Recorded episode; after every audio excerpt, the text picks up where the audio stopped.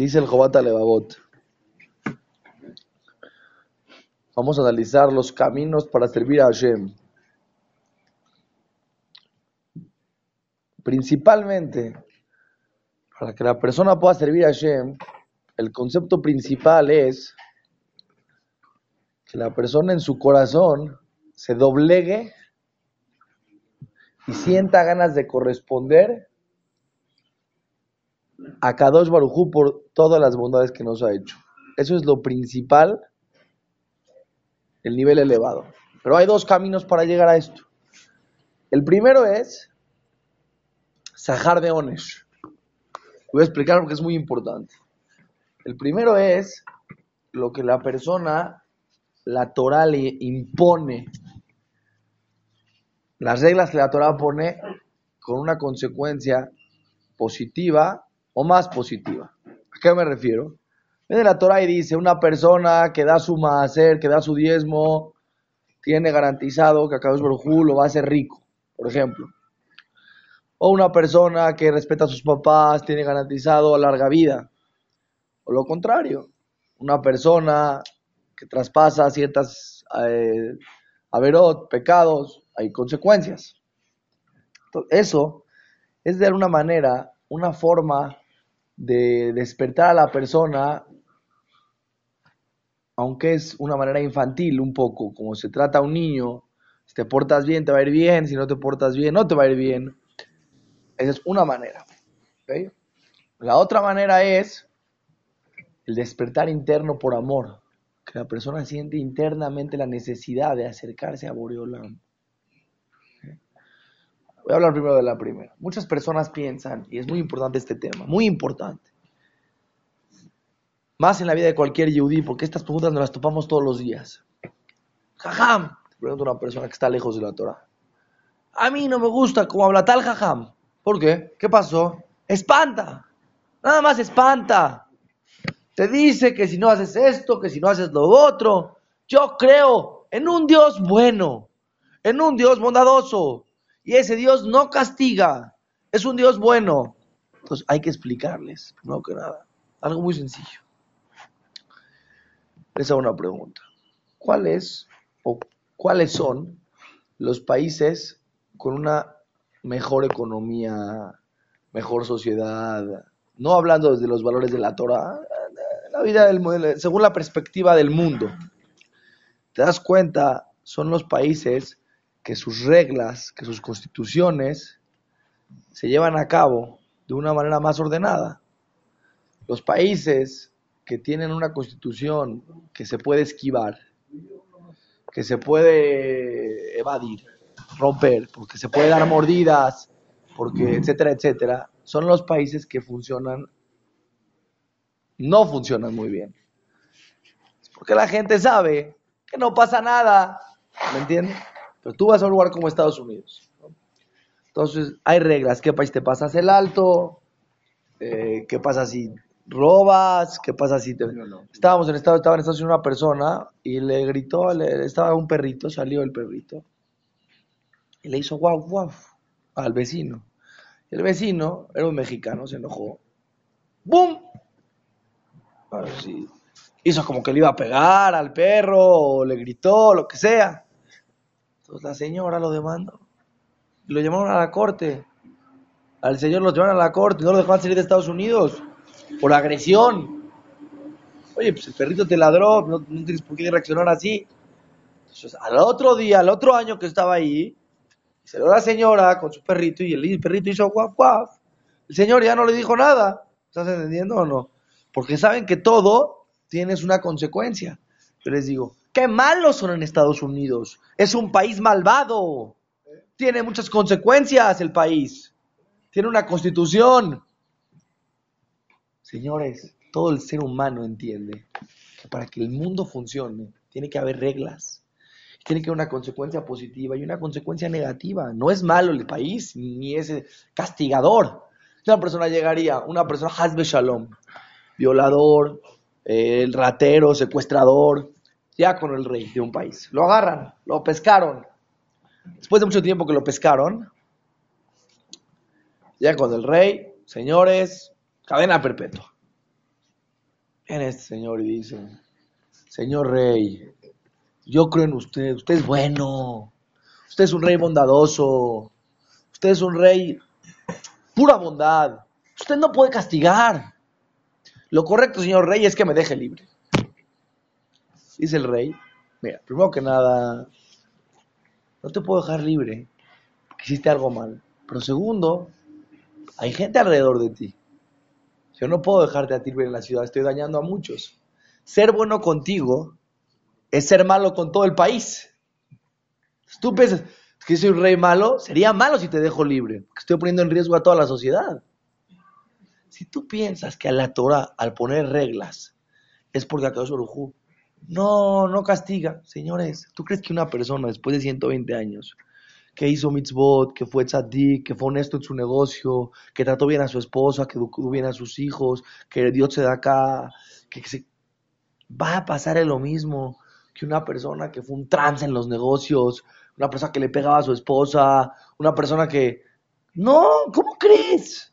¿Cómo te puedes imaginar tú que Dios es tan malo que va a comportarse igual con una persona que hace el bien que con una persona que hace el mal? Eso es ser malo. Eso sería un Dios malo. Un Dios malo sería un Dios que no, no hace diferencia. Abraham vino cuando estaba en... Hashem le dijo que iba a destruir Sedom, porque estaban haciendo cosas muy bajas. Había tzadikim en la ciudad. ¿Qué fue lo que le dijo Abraham vino a Hashem? Hashem, tú eres el creador del mundo. Tú no puedes juzgar igual al tzadik que al rasha. Tú no puedes comportarte igual con una persona buena que con una persona mala. No es lógico. Tú eres el, creador del mundo, dice el, Pasuk. Sadik Beyashar U. Aquel juez justo y recto. Ese es el, principio número uno de la Torah, de la creación del mundo, no de la Torah, de cualquier persona que tiene un poco de inteligencia, entiende que el creador es justo, es justicia. ¿Sí? Entonces, ahora Hashem dijo, tienes razón. Si hay tzadikim en la ciudad, no la voy a destruir. Vean lo que es Hashem, vean la bondad de Hashem. Dijo Hashem, si hay 10 tzadikim en la ciudad, toda la ciudad de Reshaim, de malvados, no la destruyo. ¿Por qué? Por el privilegio de los tzadikim. Pero seguro que cuando la Torah te pone consecuencias y te pone reglas, no es Hazbe Shalom porque la Torah es o Hashem es un Dios castigador o es malo. Porque es tan bueno que esas reglas nos ayudan a nosotros a vivir. No existe una sociedad en el mundo, un país en el mundo que pueda vivir sin reglas. Porque se acabaría, la gente se comería unos a los otros. Sería el peor lugar del mundo si un ser humano con su poca inteligencia puede llegar a entender que el mundo no puede caminar sin reglas y sin consecuencias positivas para los que hacen cosas buenas y sin consecuencias no positivas para los que se portan mal, ¿cómo tú crees que Hashem nos va a dar una constitución, una Torah, que es la, la base de la vida de, de cualquier yudí, la base de la humanidad? Los diez mandamientos son los valores principales de todas las constituciones del mundo. Y que Hashem todo, no hay diferencia cómo te portes. Vean que Hashem es misericordioso, que es bueno, que es mucho más bueno de lo que nos merecemos y nos tiene mucho más paciencia de lo que nos merecemos. Pero tú no puedes pensar dos personas, que uno se comporta bien y uno se comporta mal, les va a ir igual. Es ilógico. ¿sí? Eso sería pensar en un Dios malo, en un Dios infantil. El creador del mundo está por encima de todo, por encima de toda la inteligencia. Obvio que existe una consecuencia a tus actos. Y ese dice Rabkana, escuchen bien, porque esto es muy importante para educar a nuestros hijos. Este es el secreto de la educación para nosotros mismos y para nuestros hijos. Miro, Rabkana era, del, era de la. Rabkana era de político. Y así iba a morir Rabkana. Entonces vino su hijo Rabkana y le dijo: Papi, antes de que te mueras, méteme al gobierno, usa tus palancas y méteme al gobierno. Dijo el papá: No sirve de nada. Dijo, ¿cómo no? Déjame bien parado, bien acomodado. Dijo, no sirve. Dijo, te voy a explicar por qué no sirve. Si tú eres una persona que hace las cosas bien y trabajas bien, ellos mismos te van a pedir que trabajes para ellos. Si eres una persona que hace las cosas mal, aunque yo te meta, te van a sacar. Te dijo, tus actos te van a acercar en la vida, te van a elevar en la vida y tus actos te van a alejar en la vida. Ese es el secreto de, para nosotros mismos, para educación. Transmítele a tu hijo que si hace bien, le va a ir bien y que si hace mal, le va a ir mal. ese es el secreto de la vida de la gente exitosa, que toma decisiones sabiendo que existen consecuencias a sus actos. que la persona que es a ti, que hace bondad, le va a regresar bondad. Y la persona que hace maldad, no le, no le puedes decir, haces maldad y te van a regresar bondad. Sería un Dios malo. ¿Malo con quién? Con todos los demás. Estás provocando que la gente se haga mala, que la gente haga lo que se le antoje, si vas a pagar por lo malo. Tiene que haber una consecuencia. Entonces dice, el El nivel superficial que nos tiene que despertar en la vida, a acercarnos a la Torah, el superficial, no el profundo, es saber que existen consecuencias en nuestros actos. Que la Torah es algo claro y sencillo y es precioso y es bonito. Es un favor que nos Hashem que hay reglas. Es el favor más hermoso que hay en el mundo que existen las reglas. Tú ponte a jugar tenis con una persona, pero sin líneas y sin red. ¿Y quién ganó? Yo decido. Tira el otro. Mala. ¿Cómo mala? Te cayó enfrente, enfrente de ti. A mí fue mala. Tira el otro, mala. Entonces no tiene chiste. El chiste del juego es que las reglas están muy claras. Hoy en día hay una, una cámara especial en el tenis que si el jugador no está de acuerdo en lo que marcó el juez, se marca, se checa esa camarita y checan la, la pelota donde cayó, pero con milímetros. Se ve la sombra de la pelota. Si la sombra toca la línea, es buena. Si la sombra no toca la línea, es mala. Yo diría, ¿qué juego tan extremista? Ya, por un milímetro. No le hagan tanto al cuento. ¿Qué más da? ¿Tocó o no tocó? No, no. Todo el chiste del juego es esa exactitud, esa precisión.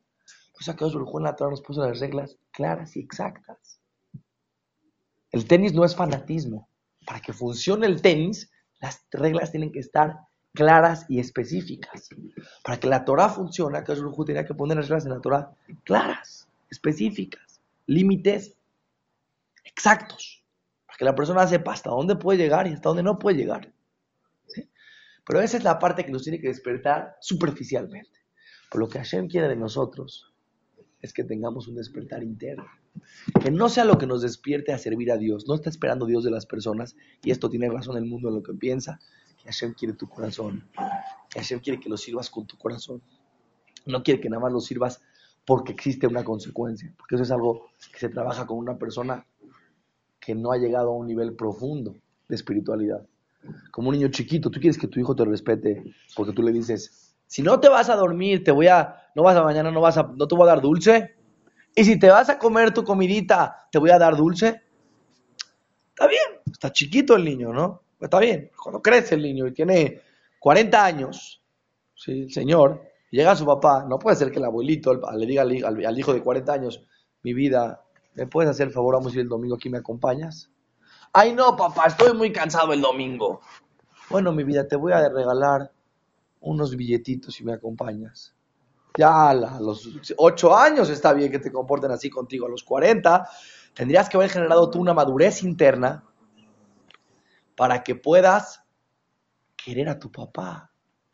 Y cuando te pida tu papá algo, por todo lo que él ya te dio en tu vida desde chiquito, te den ganas de. Ah, entonces así, ¿por qué mejor no desde chiquito le dices a tu hijo, quiéreme por amor, quiéreme porque soy, porque soy tu papá, porque te doy muchas cosas? No, porque el niño chiquito está en un momento en que necesita esos límites para empezar a despertar dentro de él el agradecimiento. El domingo, después de que llevas a los niños a pasear, lo que sea, eh, acabas, ¿qué dices? ¿Qué se dice, hijos? Entonces te dicen, gracias, gracias. ¿Quién, le, ¿Quién los obligó a que te digas gracias? Tú. Pero el chiste es que cuando sean grandes, solitos te digan gracias. Que no tengas tú que decirles a tus hijos que tienen que agradecer por las cosas que les das. Eso es lo, mismo de la Torah. La persona tiene que empezar, no hay de otra. En una situación, cuando empieza la persona a entrar en estos conceptos, tiene que entender que existen consecuencias positivas y consecuencias negativas. Eso es lógico. Existe la que existe un mundo eterno. Es lógico. Pero el objetivo de la creación es que el ser humano se acerque a Hashem con su corazón que cree, tenga una madurez interna, espiritual, que le den ganas a él de hacer las mitzvot con amor. Eso hacía algo interesantísimo. Abraham vino, Abraham vino. Preguntó ayer Jajam Kovalevsky, muy grande. Shvadrat Melech, mi Jajam, preguntó ayer, dijo así, ¿por qué Abraham vino? Cuando estaba en el tercer día de la vida del Brit Milá, tenía tantas ganas de hacer bondad que Hashem le tuvo que traer tres ángeles en forma de personas para que les haga bondad. Pregunta el jajam. No entiendo. La bondad es ayudar a alguien que tiene necesidad. Si el otro no tiene necesidad, no hay bondad. Si el otro ya comió, está lleno, le regalas una torta, no le está haciendo ningún favor, ya no se la puede comer. Entonces, ¿qué hizo? Tres ángeles que vengan, que Abraham vino les dé de comer, les dé de dormir, les dé de bañarse, pero eran ángeles. No necesitaban absolutamente nada. Abraham no tenía ganas de ayudar. Y viene Hashem le trae tres ángeles disfrazados de personas. ¿Para qué? Abraham vino tranquilo. Había mucho sol ese día. La gente no salió de sus casas. No había gente en la calle. No había gente en el desierto. Nadie necesitaba tu comida. La gente estaba en sus casas comiendo. Nadie estaba en el camino que necesitaba reposar, que necesitaba agua. Tranquilo. Hoy no se necesita tu favor. ¿Cuál es tu necesidad de ayudar si no hay quien lo necesite? No. Hashem agarró, trajo tres ángeles vestidos de personas para que, que Abraham vino haga un gesed con ángeles. Que no es, que no es bondad, porque no necesitaba nada. Dice el Rab Kowalewski, escuchen bien. Abraham Avinu quería hacer bondad por él, no por los demás. Él necesitaba para su completud personal como ser humano esa dar. Cuando Abraham Avinu no daba y no ayudaba, él no se sentía bien. Él llegó al nivel de entender que Hashem es puro dar. Y él entendió que él necesitaba también dar. Entonces acá le trajo los ángeles, no para que ellos les cubran su necesidad, sino para que él se pueda sentir completo ese día, se pueda sentir contento, su más se pueda sentir llena, que él da, que no se está ocupando de su egoísmo, sino se está ocupando de dar. Eso es un despertar interno. No es lo que viene de afuera, sino lo que viene de adentro. Dice acá dos Barujú, lo que yo quiero es tú me sirvas con tu corazón. Tienes que empezar entendiendo que hay reglas, pero el nivel es, el nivel elevado es que tú internamente tengas ganas de acercarte a Borolam, ganas de hacerte fila, ganas de estudiar Torah, ganas de ayudar a los demás, ganas, ¿por qué? Estás tan agradecido con Hashem. Entiendes que el mundo tiene un sentido y quieres cumplir tu misión en el mundo. La gente que se despierta a hacerte suba, y lo ves, tú lo puedes ver, porque entienden que el mundo tiene un sentido. no les hace lógica que el ser humano vino al mundo a comer y a dormir. Eso no tiene sentido, no tiene lógica. Entonces despierta en el mundo a decir, yo quiero cumplir una misión, yo quiero cumplir mi misión. ¿Cómo le echan ganas? ¿Cómo crecen? Tú ves una persona religiosa, a lo mejor que no tiene ese despertar, que nada más hace las cosas de una manera porque las tiene que hacer. ¿Cómo las hace? Tú ves la diferencia. ¿Cómo hace una tefila? ¿Cómo da al otro? ¿Cómo ayuda? ¿Cómo estudia? ¿Cómo se está superando en la vida? Obviamente las dos cosas se necesitan. La importante es la segunda, el corazón. Pero la primera es indispensable, las reglas. Porque si no hubiera reglas, si a tu hijo chiquito, desde chiquito, nunca lo educaste a nada, cuando es grande, les voy a contar más de verdad qué pasó. Cuando es grande, ya no hay manera que se despierte a quererte.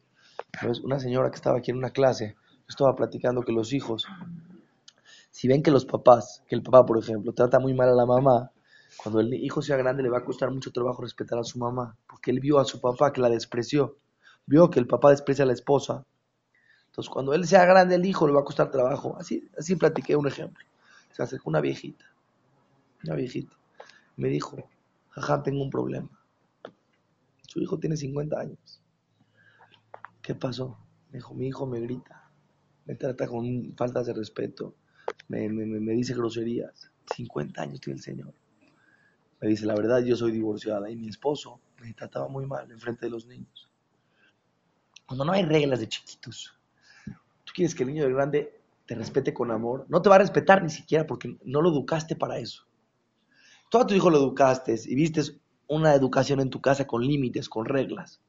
Cuando sea grande, puedes pensar que su madurez lo va a llevar a un despertar espiritual, de amor y cariño interno. Tienen que estar las, las reglas básicas. Igual la persona se acostumbra o empieza con su mente desde chiquito, con los niños chiquitos, a cumplir la Torah, entendiendo que hay consecuencias positivas y negativas. Y crecen y maduran, maduramos todos, y entonces podemos meter nuestro corazón y servir a Hashem con todo el corazón. Una persona que absolutamente para él toda su vida es vale todo, de repente crees y le dices, ama a con el corazón. No, no, no puedo amarlo con el corazón ni sin el corazón, estoy acostumbrado a hacer lo que se me plazca en la vida. Entonces, no puedo de repente entrar en un mundo de reglas. Y menos de reglas con corazón. Pero vamos a analizar mañana, Hashem, siete, siete Maalot.